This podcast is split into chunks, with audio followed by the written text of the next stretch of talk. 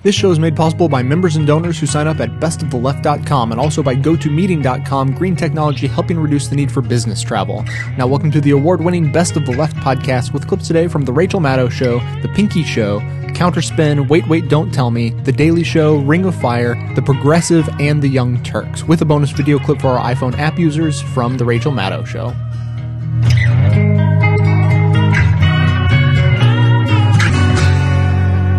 Good morning, landlocked Central Asia. Landlocked. Landlocked, a country that just has other countries on all of its borders, no coastline at all. We are waging a war, about to start our 10th year of war in a country that is landlocked. Waging a war, of course, takes a lot of big stuff. Some of that stuff you can load onto really big planes and get into the country by air, but not all of it. Not having a port, not being able to ship anything in is a real logistical pain. You really can't rely on airlifts for everything. There's going to have to be some shipping, there's going to have to be some trucking. Well, here's what some of that looks like for our decade of landlocked war in Central Asia right now. These are NATO vehicles loaded onto the back of big, awesome, colorful Pakistani jingle trucks. Uh, those NATO vehicles on their way to the war over land. This is how we get a lot of our stuff to war. Ships can't go to Afghanistan because it's landlocked, and they can't go to the closest ports, which are in Iran, because, you know, Iran. Uh, so they go to Karachi, they go to Pakistan. Uh, they go to Karachi, and then the stuff gets taken off of ships put on trucks, and then it gets driven all the way across Pakistan, all the way to the northwest corner there, you see there in Pakistan, the Khyber Pass, and then they cross over into Afghanistan or onto Kabul or whatever. That is how we supply the U.S. military in year 10 of our war in landlocked Afghanistan. And today, the Pakistani government cut that supply line off. Our supply lines for this war are that fragile, that stretched out, that thin, and today, cut off. It happened because of the thing we do not call a war in Pakistan. We talk about our war in Afghanistan, our war in Iraq, but then there's other war we're involved in that we don't really have simple language for anymore. The Bush administration said it was the war on terror, the war on terrorism, the global war on terrorism. That language is now used less by the Obama administration, but we are still waging it still all the same. The idea is that fighting terrorism is something that has to happen in a way that's almost post national. That terrorist groups aren't countries, they span different countries, they can move around. So if you're going to fight a war against terrorists who want to launch attacks on Americans, it has to be a global war, a war anywhere on earth. Countries don't really matter. But countries do matter. Borders do matter. They matter as much to anyone else in the world as they do to us. And apparently now Pakistan is over us. They are over us acting like the war on people who happen to live in Pakistan, even though we don't say it's a war on Pakistan, is starting to feel like a war on Pakistan. Our flying robots, our planes without pilots, our drones are firing more missiles into Pakistan than ever before. Recently, it's been about one airstrike a day. But it is not just the pace of those remote control bombings picking up. This weekend, there were also three different airstrikes in which U.S. helicopters with pilots flew into Pakistan and launched strikes there. The U.S. said it was okay to do that because they were in hot pursuit of people who had shot at Americans in Afghanistan. And they said the hot pursuit rules let them do that. Pakistan says there are no hot pursuit rules. Pakistan says we never agreed to that. You actually have to stay out of our country.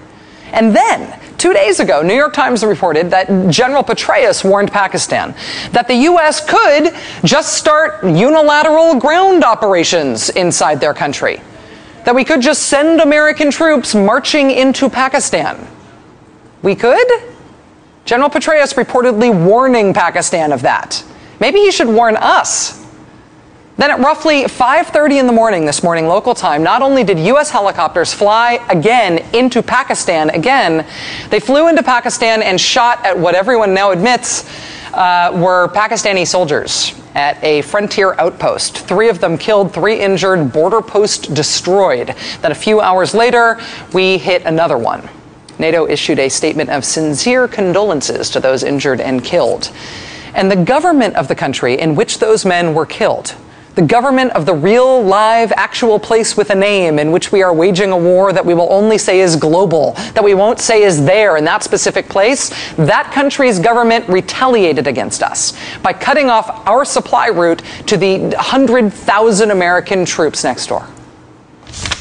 If you are being attacked, so are you fighting a war or are you in war together? Are you fighting a war or are you in war together? That's Pakistan's uh, foreign minister. Pakistan's foreign minister also told reporters about the U.S. today this quote, We will have to see whether we are allies or enemies. It is the idea of a global war on terrorism that transcends countries. Right? Our, our idea is about fighting terrorists regardless of where they are transcending countries, transcending national boundaries. But you know, if the United States decides that where it wants to fight happens to be in your country, the idea of what we're doing may transcend national boundaries, but the fighting doesn't.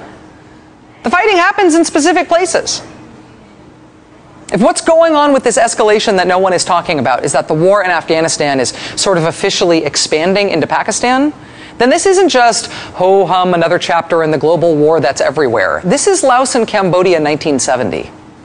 I don't care if people want to talk about AfPak like it's a single place, about Pakistan being an extension of the existing war. What this really is, is war in another country. It is another war. Iraq, Afghanistan, Pakistan. And no matter how much we like to say, oh, we're just here to help, you know what? They do not want us there. And so it's ultimately going to be a war not with, but against against a country that has got a government, that has got an army, that has got a population of over 160 million people, more than half the population of our country. They've also got a global diaspora of people from there all over the world who will in some sense think of their country as in a war with America. And oh yeah, Pakistan has nuclear weapons.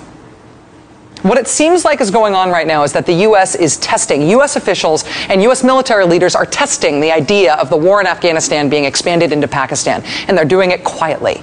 But they're talking about it as if it's unavoidable, as if it's some natural extension of what it is we're already doing in the other war. If that is what's happening, if that is what's happening, if they're test driving, floating this idea of the war expanding into Pakistan, it is not a secret, and it is not going to be a secret. I guarantee it. I don't plan on being quiet about it. In fact, I plan on screaming bloody murder about it.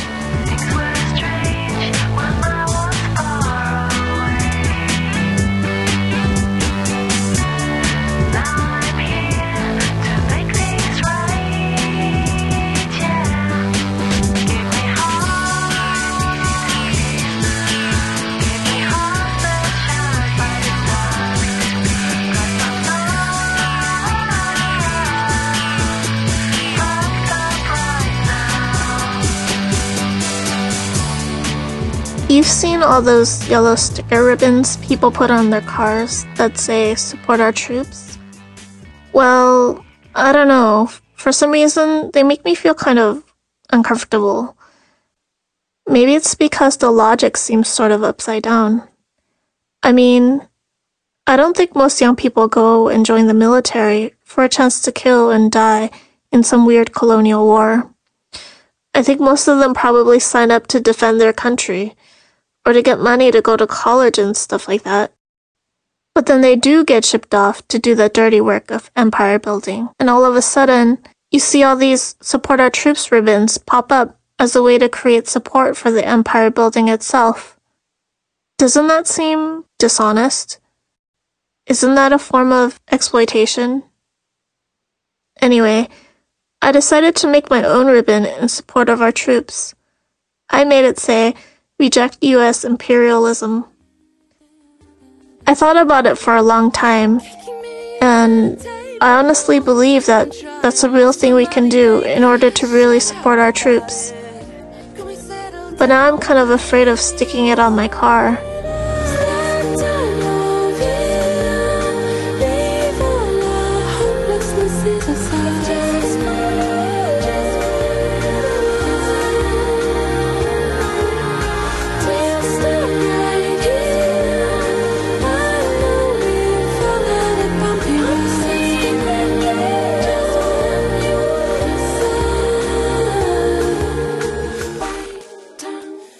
Says U.S. media are too negative? When it comes to Afghan civilian casualties of the U.S. NATO war, the U.S. corporate press's glass is always half full. Take the headlines from a single day, October 13th. The London Guardian has a story Afghan civilian war injuries double in Kandahar conflict. On the news that the number of Afghan civilians hospitalized for serious war wounds has doubled in 12 months in Kandahar, the focus of Operation Dragon Strike, an ongoing U.S. led campaign against Taliban strongholds.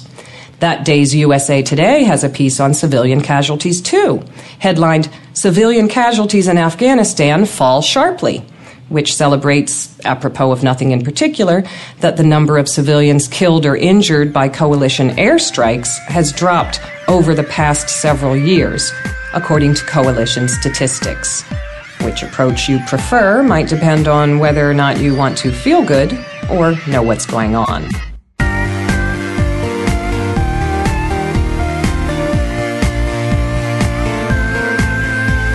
If you're like most Americans, then the politics of the last 30 years has driven you to the point where you're totally ready to pack up and move to Canada. Or maybe New Zealand, because it looked beautiful in Lord of the Rings. In any case, you're totally serious about it this time, and you're going. Well, you're in luck, because with GoToMeeting, you can work from anywhere and still meet with clients and coworkers online while sharing your screen with one or many people all at once. Visit gotomeeting.com and use the promo code podcast for a 45 day free trial. You could be settled in your new Vancouver home enjoying socialized medicine before you had to pay a dime. That's gotomeeting.com, promo code podcast for this special 45 day free trial.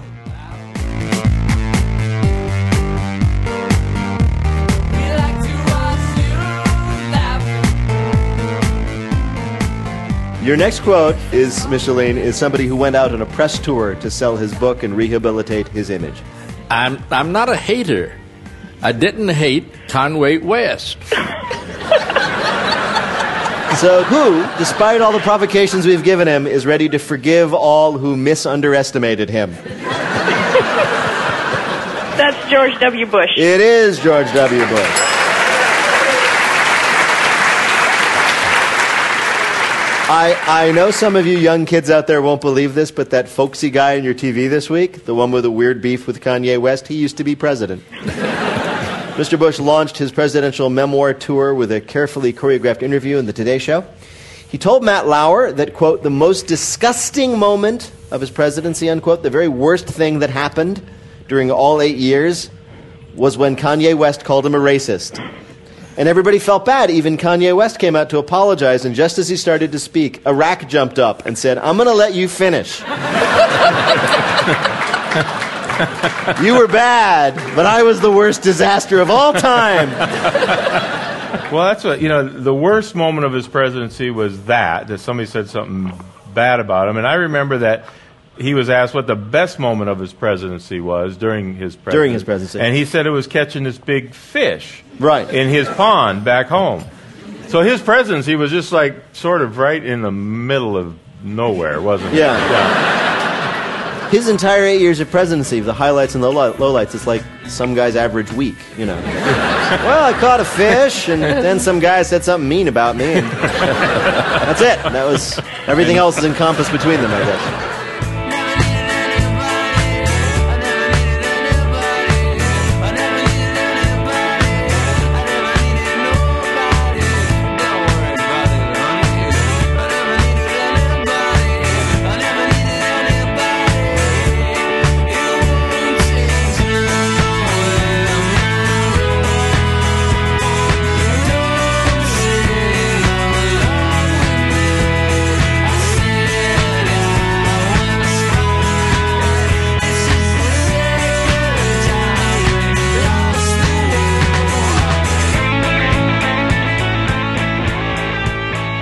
Think I am finally coming around to realizing it. I think there is no soft pedaling it. I am not going to get an interview with George W. Bush. No matter how I promise to hold the book, or say the name of it, or talk about it in any sort of terms in order to promote the sales of the I, it's not going to happen. His first interview was with Matt Lauer. His second interview was with Oprah Winfrey. His third interview was with Rush Limbaugh. His fourth interview was with Sean Hannity. His fifth interview was again with Sean Hannity. His sixth interview will be with Bill O'Reilly. Uh, his seventh interview will be with Greta Van Susteren. His eighth interview will be with Candy Crowley of CNN. That'll be this weekend. His ninth interview will be with CBS Sunday morning. His tenth interview will be with Fox and Friends. His eleventh interview will be with Jay Leno. I am not on this list. And I did not win the Facebook contest to get, try to get an interview with him. I do not think that I am going to get an interview with George W. Bush, and I am reluctantly coming to accept that. but, you know, I'm still going to lay out what I think is the central question posed by his book uh, in the hopes that maybe he will just drop by here at MSNBC one day and decide he wants to chat because he's enjoying all these other interviews, without nitpicking, without without even even talking uh, talking about doing a, a full fact check or or following every decision point uh, going down every rabbit hole, even without drilling into this. There is one giant glaring thing in the book that's wrong. And it's wrong even if you only consult George W. Bush himself on its veracity, even if you don't use outside sources. It is the central issue of his presidency. It is the central decision point, if you will, on the central issue of his presidency, and he gets it wrong in the book. Giantly, hugely, ostentatiously, provably, provenly wrong. Here's the problem. We all know that before we invaded Iraq, Mr. Bush's case for invading Iraq was that there were weapons of mass destruction, right? Right now, Iraq is expanding and improving facilities that were used for the production of biological weapons. Saddam Hussein is harboring terrorists and the instruments of terror, the instruments of mass death and destruction. We cannot wait for the final proof, the smoking gun that could come in the form of a mushroom cloud. Our intelligence officials estimate that Saddam Hussein had the materials to produce as much as 500 tons of sarin, mustard, and VX nerve agent. Intelligence gathered by this and other governments leaves no doubt that the Iraqi regime continues to possess and conceal some of the most lethal weapons ever devised. Except for all the doubt. Uh, we also all know, uh, including President Bush himself knowing, uh, that when he assigned a study group to look for weapons of mass destruction after we invaded, the Iraq study group found nothing. If, if, you're George W. Bush now, say, writing a book, you don't even have to go back and read the big old boring report of the Iraq study group. You can just read your own transcripts. We have not found stockpiles of weapons of mass destruction. We did not find these stockpiles. Those weapons of mass destruction got to be somewhere.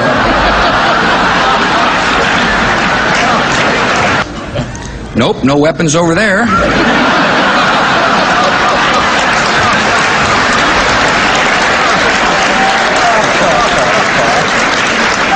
Maybe under here. Iraq did not have the weapons that our intelligence believed were there. After the weapons of mass destruction thing was debunked, George W. Bush not only said it was debunked, he then changed his stated rationale for the war. Now, he wouldn't have to do that if the weapons thing still stood, right? I mean, why change your argument and start saying it's about all kinds of new stuff that's not weapons if you could keep counting on the old weapons argument that you'd used in the first place? After the weapons issue was disproven and George W. Bush admitted it, the president stopped talking about weapons and he instead brought up all kinds of new arguments for why we invaded Iraq. He argued that we had to invade Iraq because Saddam was committing fraud in the UN oil for food program, you may recall. Saddam was systematically gaming the system, using the UN oil for food program to try to influence countries and companies in an effort to undermine sanctions. See, it wasn't weapons. It was that George W. Bush was interested in ensuring the integrity of UN programs and was willing to back up the integrity of those UN programs with the might of the U.S. military. Yeah. Uh, then he argued that we had to invade Iraq to create democracy. Advancing the cause of freedom and democracy in the Middle East begins with ensuring the success of a free Iraq. He also tried the argument that we had to invade Iraq in order to save Iraq's women. As the citizens of Afghanistan and Iraq seize the moment, their example will send a message of hope throughout a vital region. Young women across the Middle East will hear the message that their day of equality and justice is coming. Mr. Bush also then argued that we had to invade Iraq in order, this is novel, uh, to get new allies. The goal in Iraq and Afghanistan is for there to be democratic and free countries who are allies in the war on terror. That's the goal. Whatever you think about the we invaded because of the oil for food program and we invaded for the women and we invaded because we needed allies, whatever you think about the individual merit of these retroactive rationales for starting the war that we heard from George W. Bush after he started the war, whatever you think of each of those arguments, the bare fact remains, just in pure logical terms, that we would not have all those retroactive rationales if the reason President Bush said we had to start the war in the first place had held up. Iraq did not have the weapons. Right. Iraq did not have the weapons, and George W. Bush knew it and admitted it, and therefore changed the explanation for why we had to go to war. George W. Bush, in his own recent history, in just the last few years, admitted that weapons of mass destruction were not why we went to Iraq.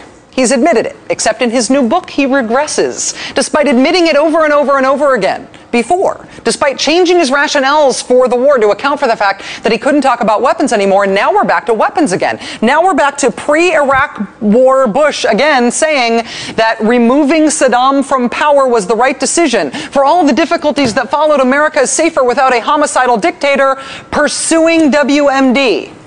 Pursuing WMD. Saddam Hussein was not pursuing WMD. We know it. George Bush knows it and admitted it before, but he's back to making that case again in this book now. This is in the book that came out today. That's why George Bush feels good about the Iraq invasion despite everything else that happened. I know he's the past president. I know this is a book tour. I know I'm never going to get to ask him this directly, and I know we're a different country now. But we're a different country now. Are we supposed to fall for this again? It's something unattainable that you can't live without.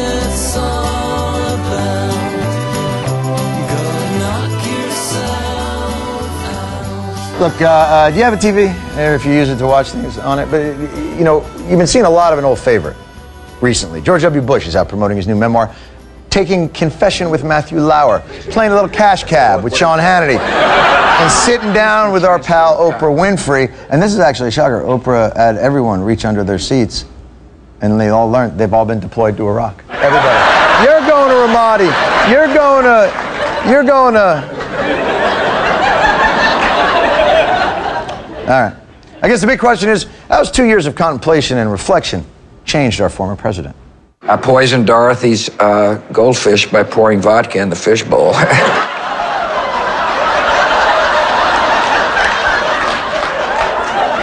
Sir, the, the, the question was the inspectors in the Duelfer report found no weapons in Iraq. I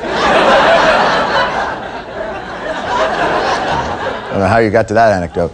He's like, you know, I, I got to tell you, he's like an old pair of slippers, this guy. You know what I mean? Like a gift that you didn't particularly want.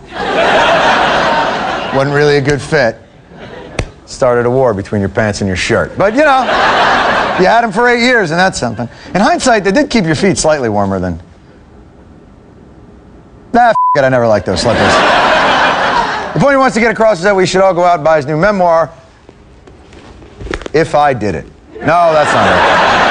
That's not it. So, what actually has he learned with two years' perspective out of office? What are, what are his feelings on the mission accomplished banner? He's got to have some fascinating kind of hindsight there. But you stood under that banner and it sent a very strong message. No Mission question. accomplished. No question, it was a mistake. If I had to do it over again, which you don't get to do when you're the president, uh, you know, I'd have said, "Good going, men and women. Great mission," or something. I don't know.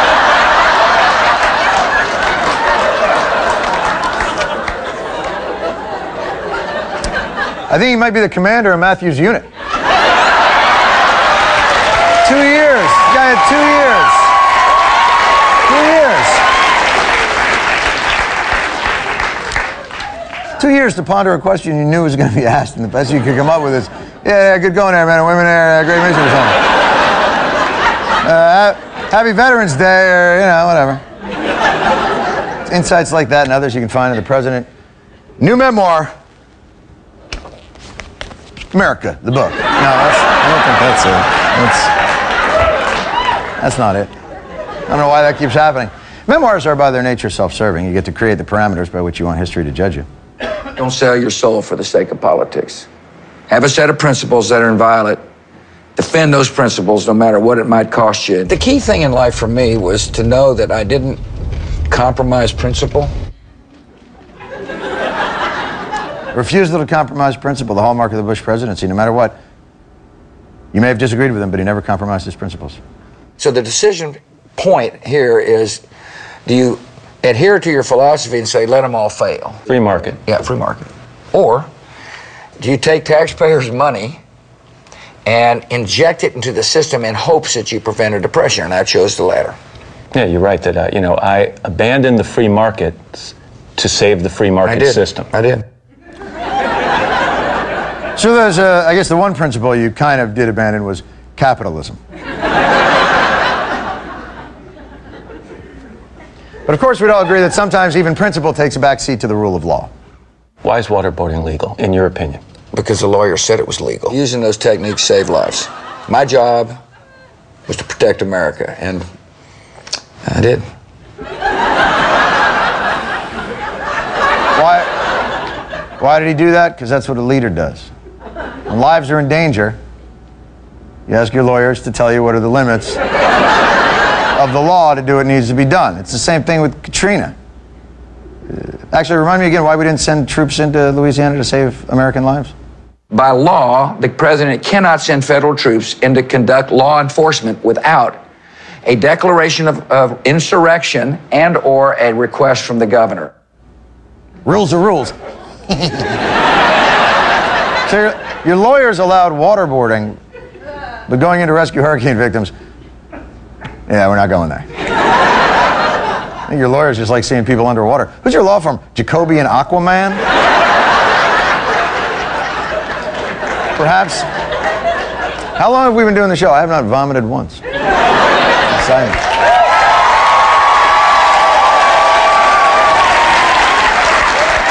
This is, I gotta tell you, this is the energy level that I'm going to do the show from now on for the rest of my career. Just gonna come out here like this. Hey, what's up? Perhaps what's most striking about these interviews is that President Bush seems to have achieved an eerie calm after presiding over maybe one of the most turbulent periods in American history, although there was one absolutely just terrible incident that haunts him to this day. About a week after the storm hit, NBC aired a telethon. Yes. Asking for help for the victims of Katrina. And at one part of the evening, I introduced Kanye West. Were you watching? Nope. You remember what he said? Yes, I do. Call me a racist. It's not true, and it was one of the most disgusting moments of my presidency. Kanye West. Kanye West. As with any rap battle, obviously, when one participant drops a diss track, the rival is now invited to pick up the mic and respond. So, after the Bush interview, Kanye got interviewed by Matt Lauer and responded. I would tell George Bush in my moment of frustration, I didn't have the grounds to call him a racist. You know what? Well in, sir. Nicely done. Got him to apologize. I thought that was a very, actually, very reasonable apology. Now, but this obviously can't get done.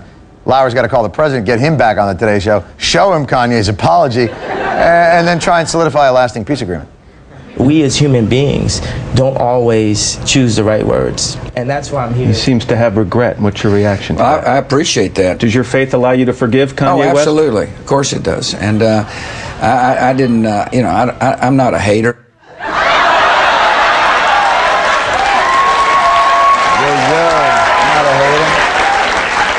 I have, I have occasionally, on occasion, uh, uh, hate, hated the player, but, but never the game. Game. Lauer just squashed a beef. If only Lauer had been around to broker the peace accord between Bush Sr. and Biggie Smalls. Maybe the CIA wouldn't have taken out. I'm sorry, I'm being told that I cannot say that the CIA had no connection to the death of Biggie Smalls. As far as we know. Anyway, it's historic moments like these that found deep inside the pages of George Bush's new tell-all memoir, if I may. Precious, based on the novel.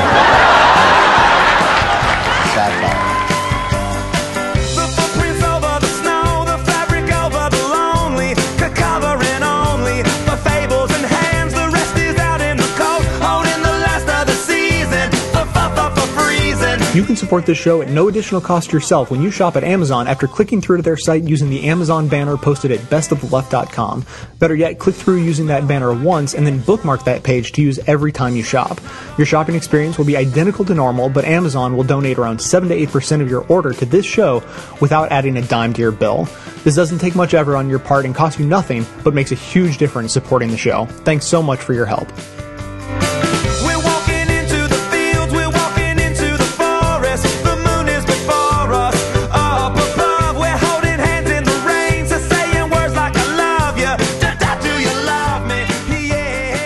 Bobby, it is amazing. In two short years, we've seen the Congress go from, at least the House of Representatives, go from a sweeping Democratic majority to a Republican majority. And in the same week, adding sort of insult to injury, George W. Bush is on his book tour, sort of rehabilitating his image. And, and one of the things he has confirmed is that it wasn't Dick Cheney.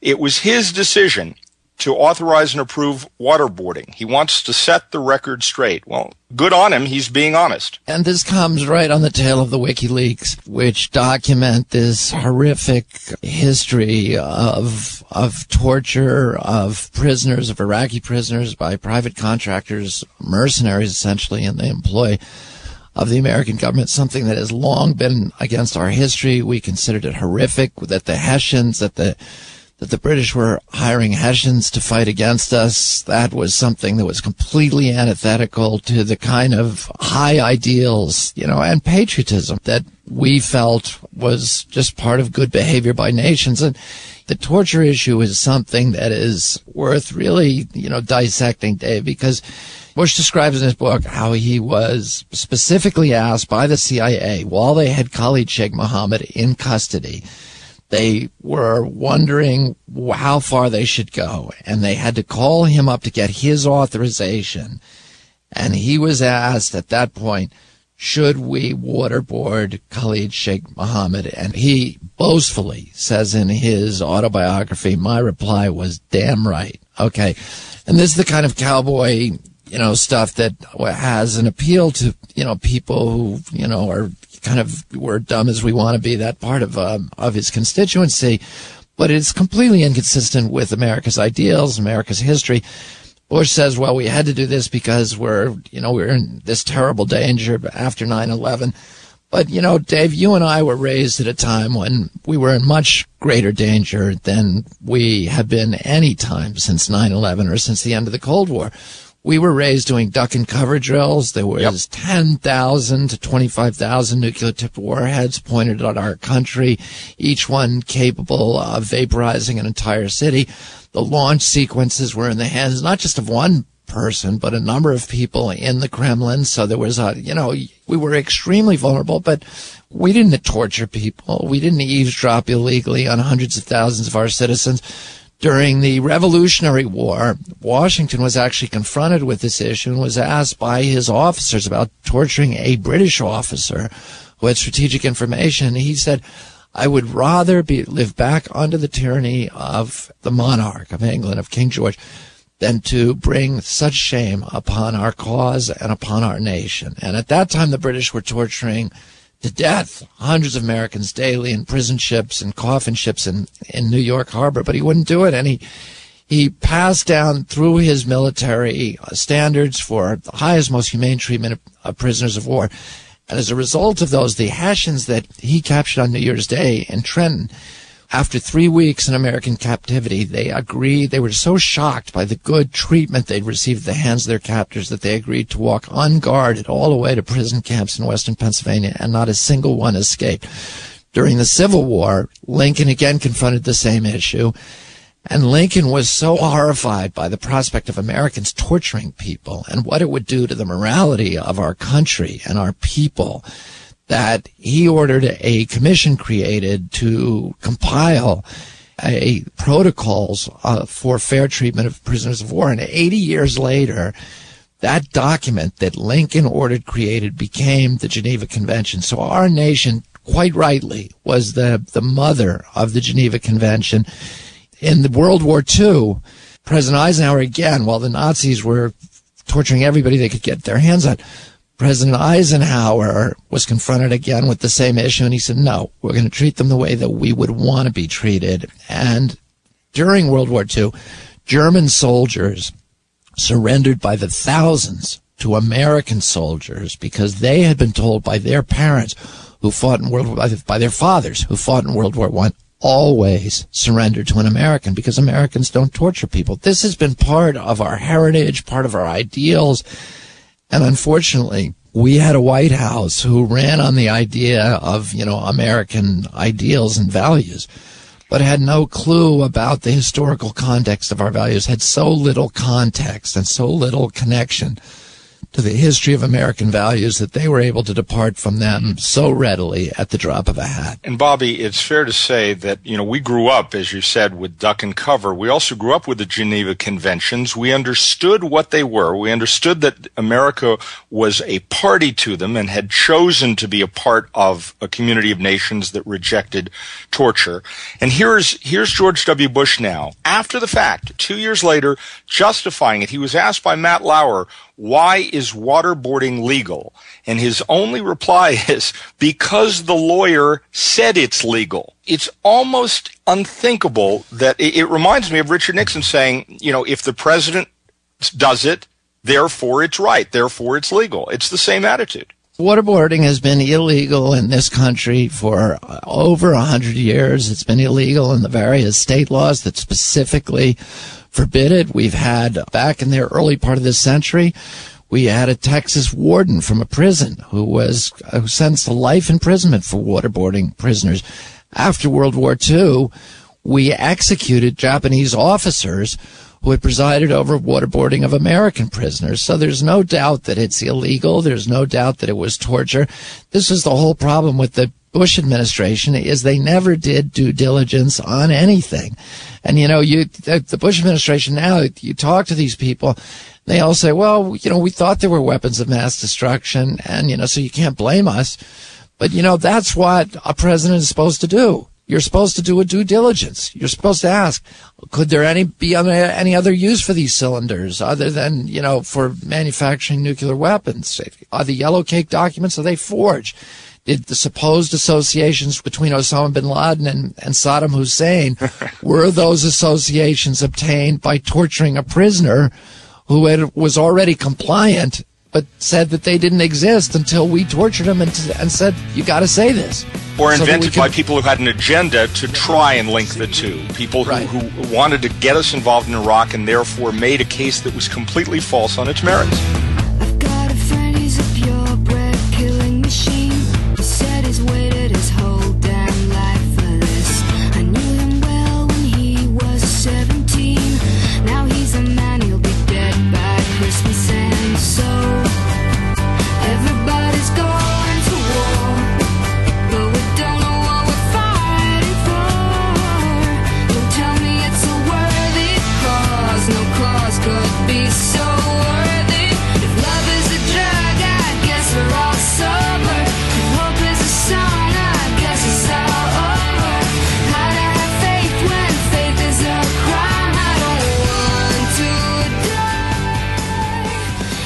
Finally, George W. Bush's book tour is reminding us of the softball journalism that his administration often enjoyed.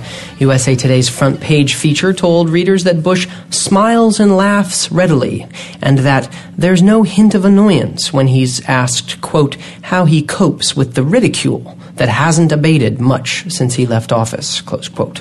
Well, that's a relief. Or take Matt Lauer's November 9th NBC interview. Early on, Lauer said this, quote, The Florida recount, hanging chads, a divided Supreme Court. George Bush had a rough road to the White House, close quote. We're not sure how a guy who lost the popular vote and made it to the White House thanks to the Supreme Court suffered a rough road, but he certainly faced little in the way of rough questioning from Matt Lauer. On the Iraq War, Lauer said that Bush, quote, eventually decided to go to war based on Saddam Hussein's defiance and what seemed to be rock solid intelligence, close quote. That Iraqi defiance included allowing UN weapons inspectors in the country who left only when the US bombing started. Claims about rock solid intelligence conveniently obscure the fact that there were plenty of questions about the intelligence at the time. And about the failure to find WMDs, Bush is being widely quoted saying that he, quote, had a sickening feeling every time I thought about it, close quote. Huh. We can remember Bush at a gathering of journalists in March 2004 cracking jokes about looking for Iraqi weapons around the White House. The bit even included a slideshow. The reporters in attendance roared with laughter. The media outlets that will convey Bush's regrets about the Iraq debacle now aren't likely to recall his comedy routine. It would make him look bad, and them too. So let's presuppose for a moment that you actually enjoy this show. Now, if that's true, please consider supporting it with a $5 monthly membership. I actually quit my job as a climate activist to pursue this show full time because this is where I felt like my talents could best be put to use and I could have the biggest impact on the world. But I really need your support to keep going. I produce 10 shows a month of fearless coverage on all the hot button issues we face, maintaining a rock solid schedule, posting shows at least every third day. So if all that is worth 5 bucks a month or as little as $55 a year, a little discount for you, please consider signing up for a membership at bestoftheleft.com. Members even receive bonus audio and video content on top of the rest that doesn't make it into the final cut of the show. So please, again, check out the membership tab at bestoftheleft.com. Thanks so much for your support. Ah, llévame, llévame el compás, este ritmo que me gusta cantar. Ah, llévame, llévame el compás, este ritmo que me gusta bailar. George W. Bush better stay at home. The confessed waterboarder is a marked man. If he travels abroad, other countries can and should nab him for the crime of torture. In his memoir and on his book tour, Bush acknowledged ordering waterboarding. Damn right I authorized it, he bragged to one interviewer. Well, that's a big confession right there. Attorney General Eric Holder has recognized waterboarding as torture, so he's got an obligation to press charges now against the former president. But neither Holder nor his boss has the guts to do that, I imagine, and what a shame that is. Prosecutors in other countries, however, may not be so spineless. Under international law, says Amnesty, anyone involved in torture must be brought to justice, and that does not exclude former President George W. Bush, the group said. And if the U.S. doesn't do it, other states must step in, says the human rights group. Under the Geneva Conventions, any country that's ratified the accords has a binding obligation to exercise jurisdiction over those who have committed grave breaches. And waterboarding is a grave breach.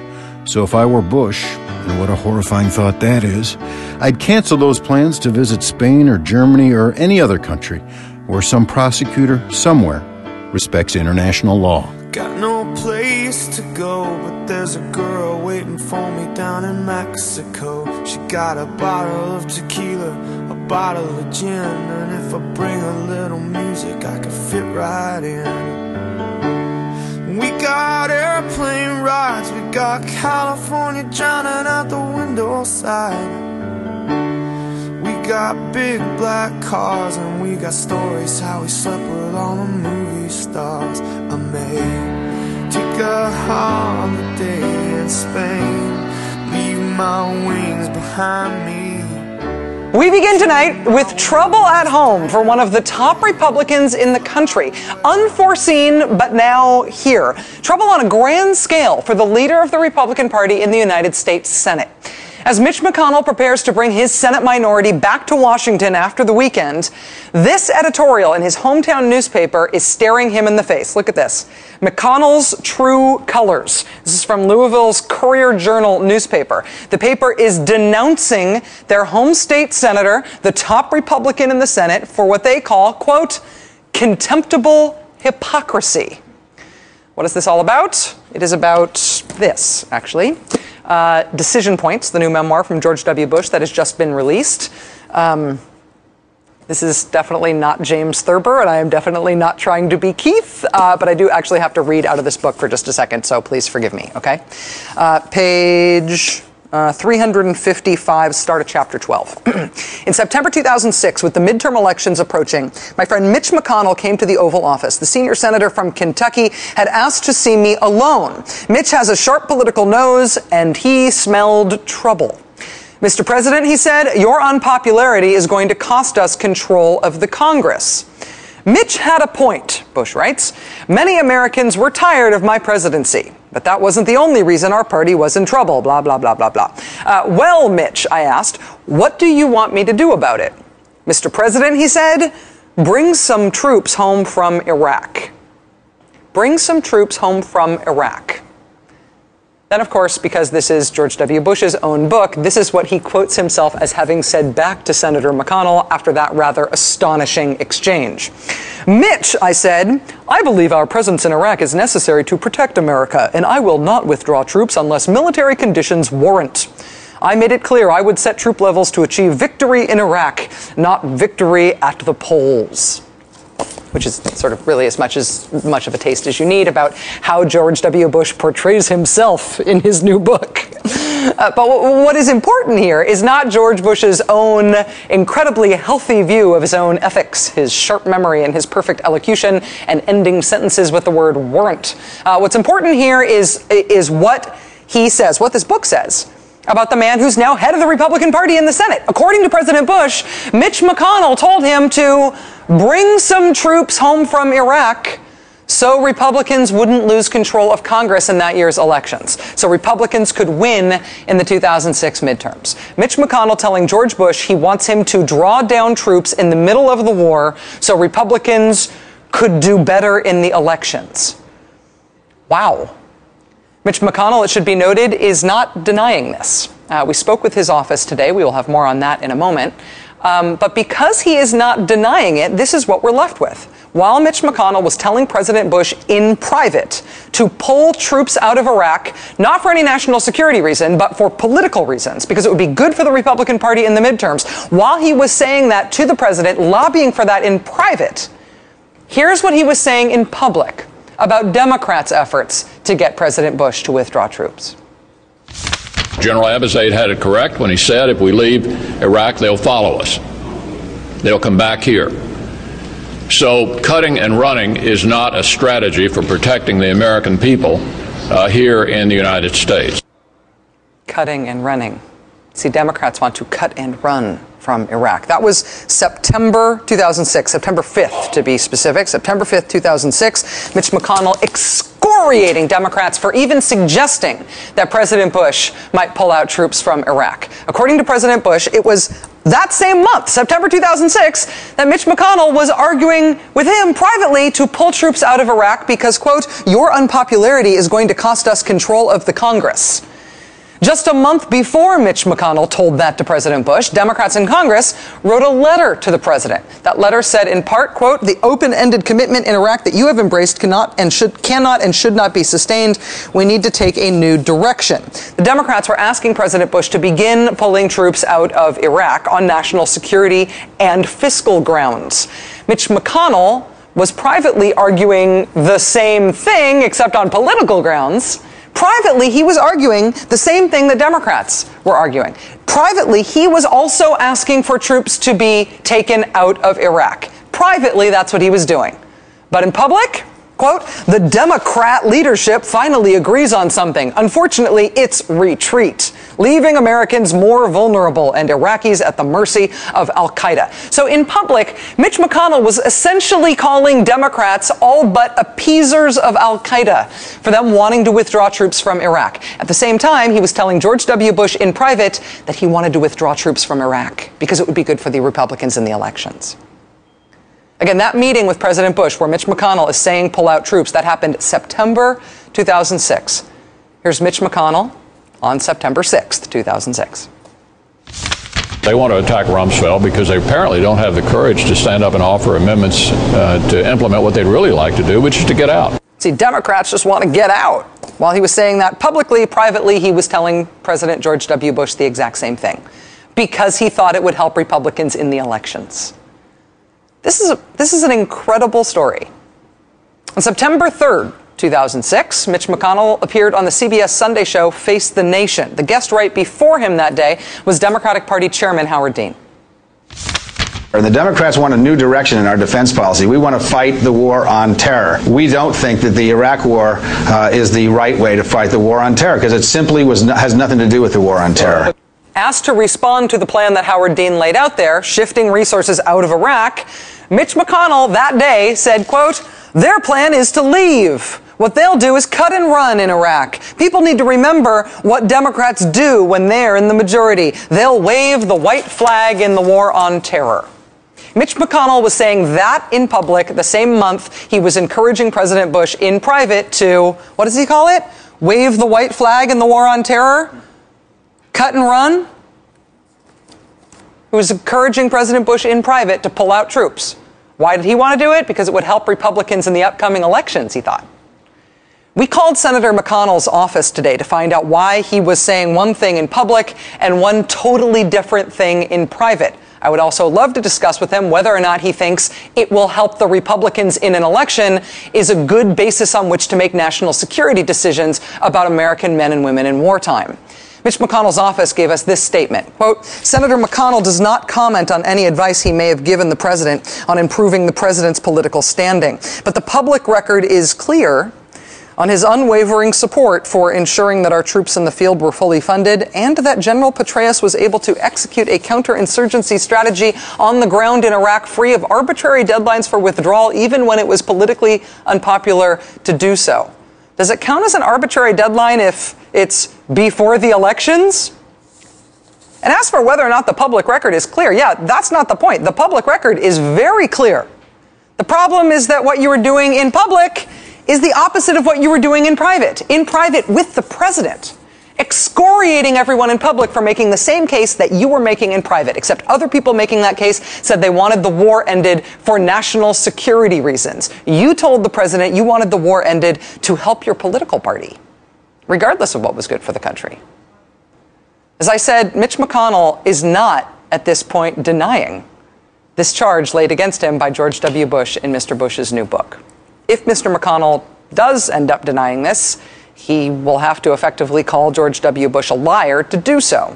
As the Courier Journal puts it in their editorial, quote, unless he is prepared to call a former president of his own party a liar, Mr. McConnell has a choice. He can admit that he did not actually believe the Iraq mission was vital to American security, regardless of what he said at the time, or he can explain why the, why the fortunes of the Republican Party are of greater importance than the safety of the United States. Again, that's Mr. McConnell's hometown paper. The initial reaction um, on our staff to finding this thing about Mitch McConnell and George W. Bush's book. It's right at the beginning of a chapter. It's sort of a showcase moment in the book. The initial reaction on the staff was, ooh, George W. Bush is throwing Mitch McConnell under the bus, using and abusing McConnell to show that he, George Bush, didn't bow to craven politics of people like Mitch McConnell. But with Mr. McConnell, so if you think about it that way, our reaction was, oh, obviously Mitch McConnell will deny this and say this didn't happen. You don't get thrown under the bus like that. Oh yeah, I was the craven guy who wanted to, you know, forget national security because we wanted to do what was good for us in the elections. I mean, but with Mitch McConnell not denying this account, this is now a huge story. We've just been through a midterm election that was not really at all about foreign policy and national security. Those were not the main topics of discussion. And actually, it was an election that had very little to do with Mitch McConnell. He was not a starring figure in these elections either. But we are about to start a whole new session of Congress on Monday. And this scandal puts Mitch McConnell and, frankly, national security right back in the middle of everything. Well, he's not necessarily trying to say that he minds it, but someone plays tricks on that. And he's not necessarily trying to say God can't be trusted, yeah, but someone plays evil tricks on that kid. And certain situations scream for deviations, but somehow we always get stuck in the middle of this and that, and man, he should try less. Every time he's rejected, man, he loses affection. But don't we all, don't we just gotta give a little time? Maybe give a friend a call instead of making him confused. What a terrible thing for you to do. What an say. What a terrible thing for you to relay.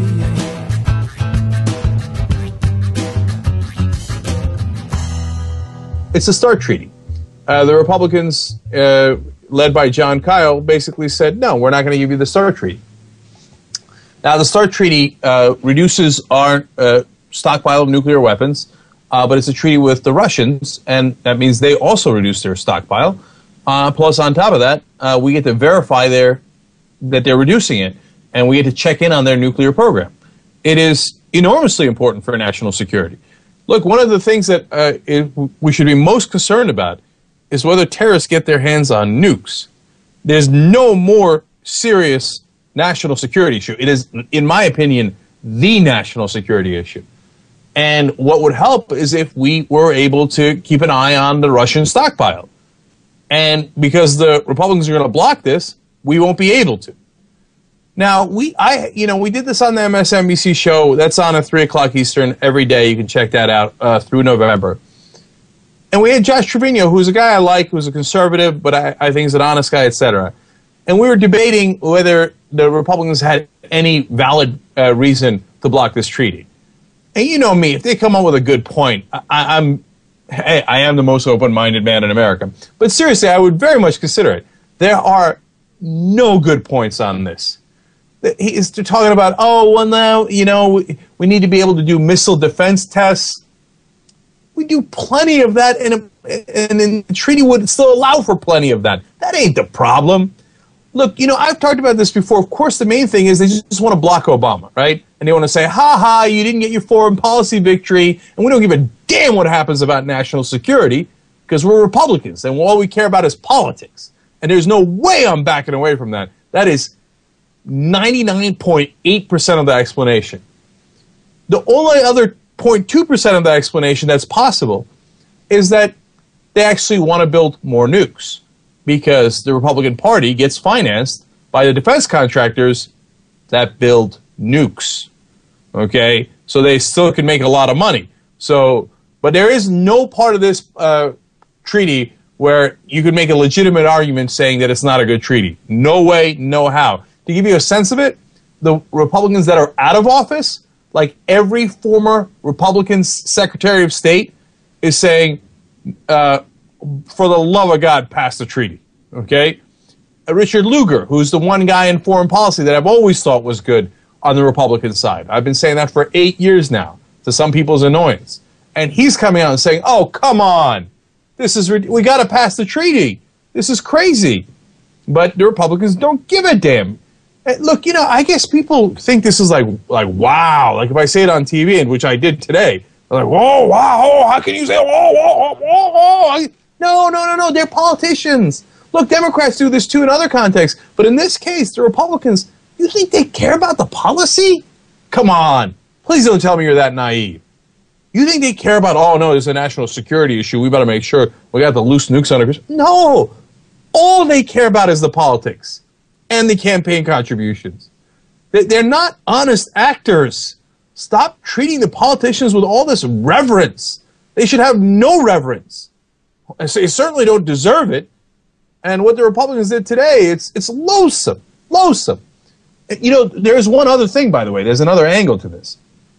Can they really stop the START treaty altogether? I don't think so, right? I think in the long run, they're going to give in anyway, right? But it's not that they're going to give in. Now, right now, they only have 41 senators. They're going to get six more senators after the next year. And they're delaying the vote, right? So they're saying we're going to have it the year after. Now, if they do that, then they're going to come to Obama you because you need two thirds to ratify the treaty. He can't do it with just the Democratic senators. It's even more of a higher standard than a filibuster, right? So then Obama's going to need, I think, 14 Republicans to vote with him next year. So then Jon Kyl and others are going to come by and go, all right, we'll vote for the START treaty if you give us what we want. And then they're going to ask for a king's ransom. Again, would you ask for a king's ransom if you know you cared about national security? No, but if you wanted to hold national security hostage so you can get your goodies, well, then I would make you a politician. And that apparently is almost the entire Republican Party. Dick Lugar is a definite exception, senator from Indiana in this case. Now, there is some good news here. President Obama, the White House right now signaling we're going to hold a vote anyway, okay? Which I think would be great. Now, let's see if they follow through on that. But basically, they're going to put the Republicans on the spot and say, really? Okay, we're going to call your bluff. Go ahead and vote against the START treaty. And then we'll take it to the American people. Now, look, I'm doing this based on experience. My guess is that even if the Democrats did that, that they wouldn't have good follow through. Like, if you do that, and I love it, I, and I hope they do do it, you have to follow through and then beat them up in the press and be like, oh, the Republicans who don't care about national security, the Republicans who are endangering our security, the Republicans that have are allowing loose nukes on the thing. Now, do you think Obama's got the guts and the and the ability to do that? I- hope so, and it's a good sign that he's saying that they're going to hold a vote. I would be surprised, but Mr. President, let's go up and at him. This this is how politics works. If they're going to screw you on this for political reasons, you better fight back. You're you're on excellent policy ground here, and I'm sure a great majority of Americans would agree with the president on this issue. Well, if you don't take it to them on this, well, you ain't ever going to take it to them.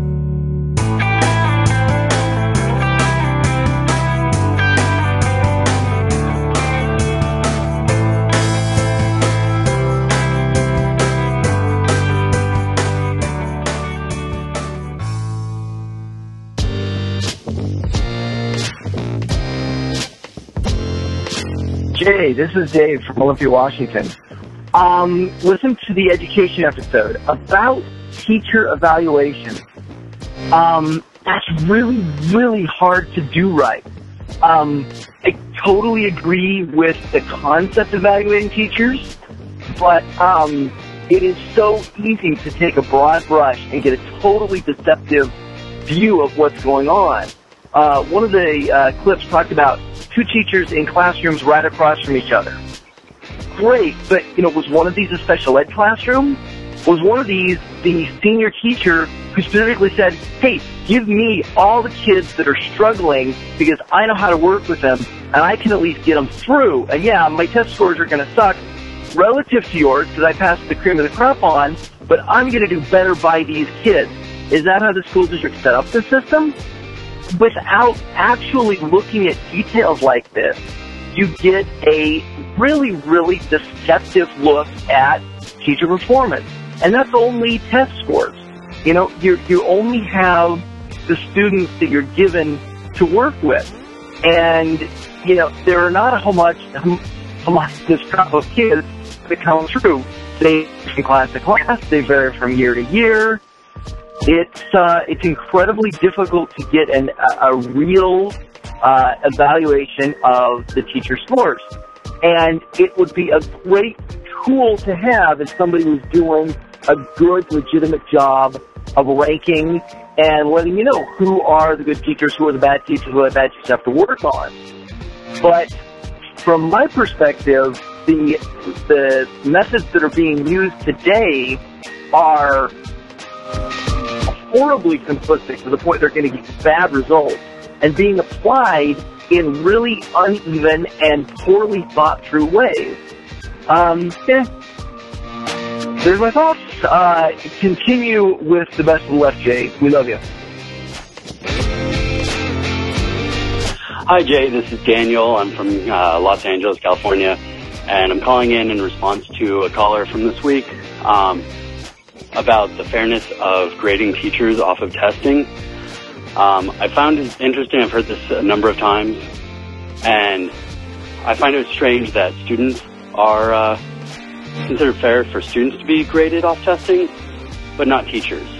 So maybe if this is considered an, an unfair thing to do, we should look at it and say maybe we should ratify the entire system because we know that it doesn't work well and that a lot of students do very poorly who shouldn't be.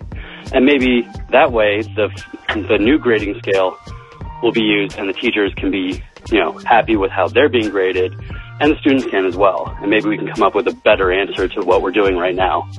So this is just a thought. Um, I'd love to hear responses on it and thank you.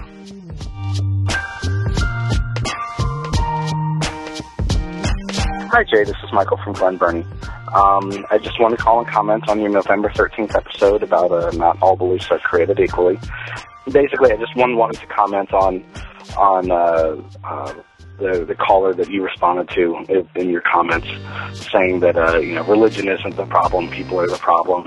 And while I agree with him, um, you know, in principle, I think religions can be the problem though. Uh, but I think anything can be the problem, and ultimately, he, he's he's right in the sense that people are behind everything that that happens in this world, and a lot of times things like religion or politics or whatever is just the excuse to do something, uh, or or the justification at least.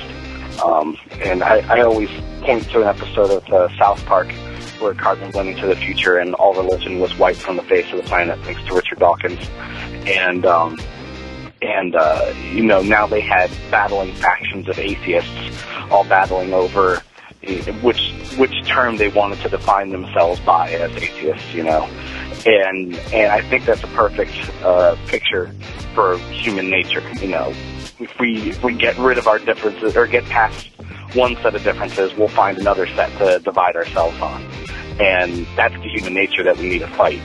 Um, and I think what Sam Harris was talking about on his uh, on, on that segment from the Daily Show is important in fighting that and, and finding a universal morality that we can all agree upon that we can that we can uh, look to when certain things go go on.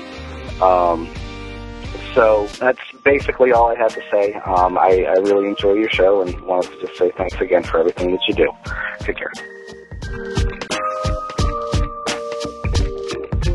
I'm Mike from Los Angeles and uh, a new listener, and I very much like the, the podcast. It is the star of my iPod.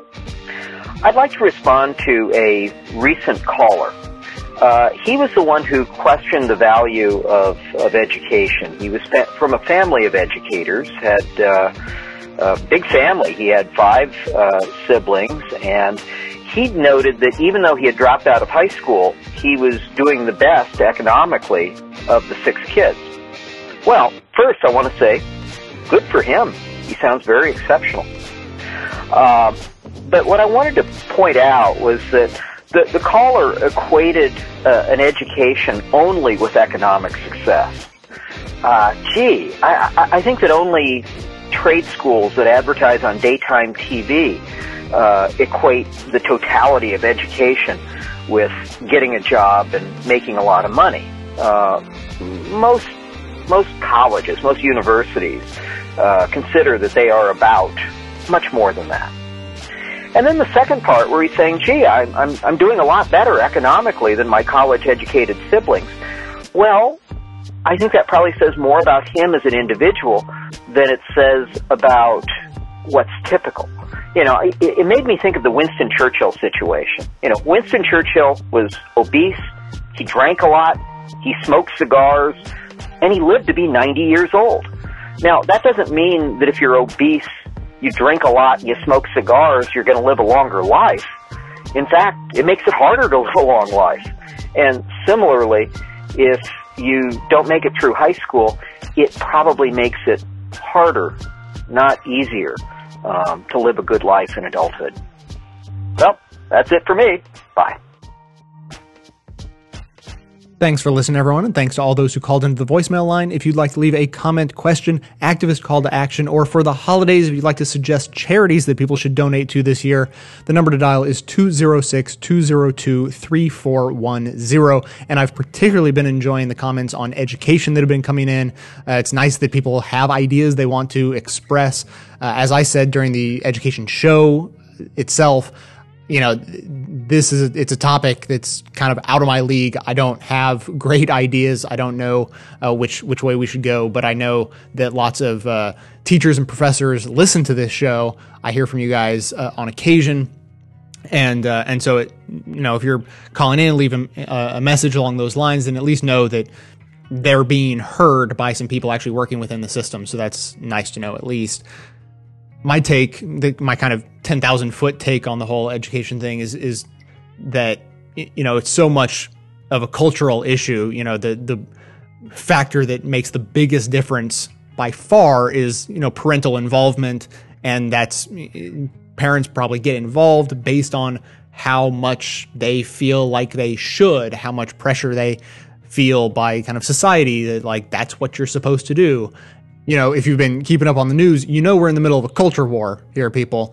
And but the funny thing about it is, it a lot of the times it only it feels like only one side is fighting. The uh, cultural conservatives, the uh, pro-religion, anti, uh, you know, intellectual wing of society are waging a culture war, and uh, and so it's always important to remember fight the other side of that battle.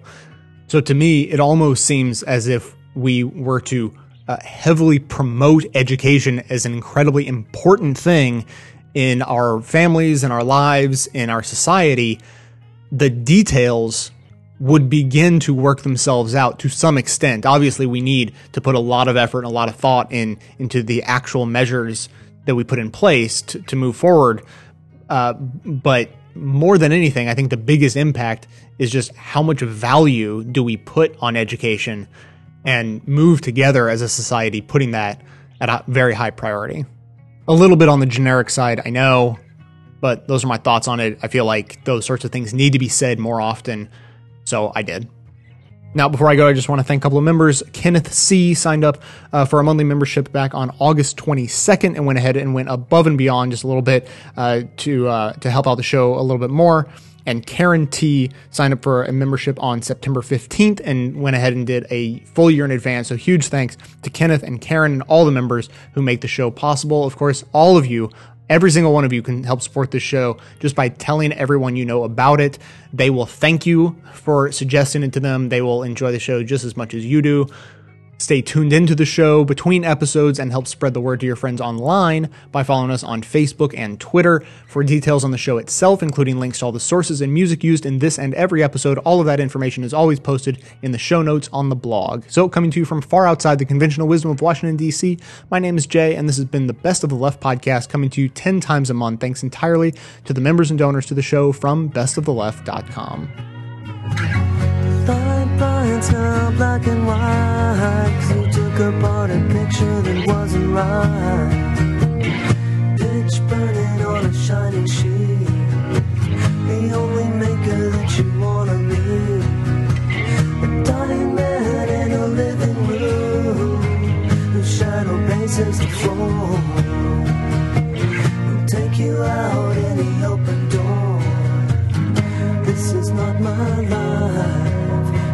a farewell to a friend.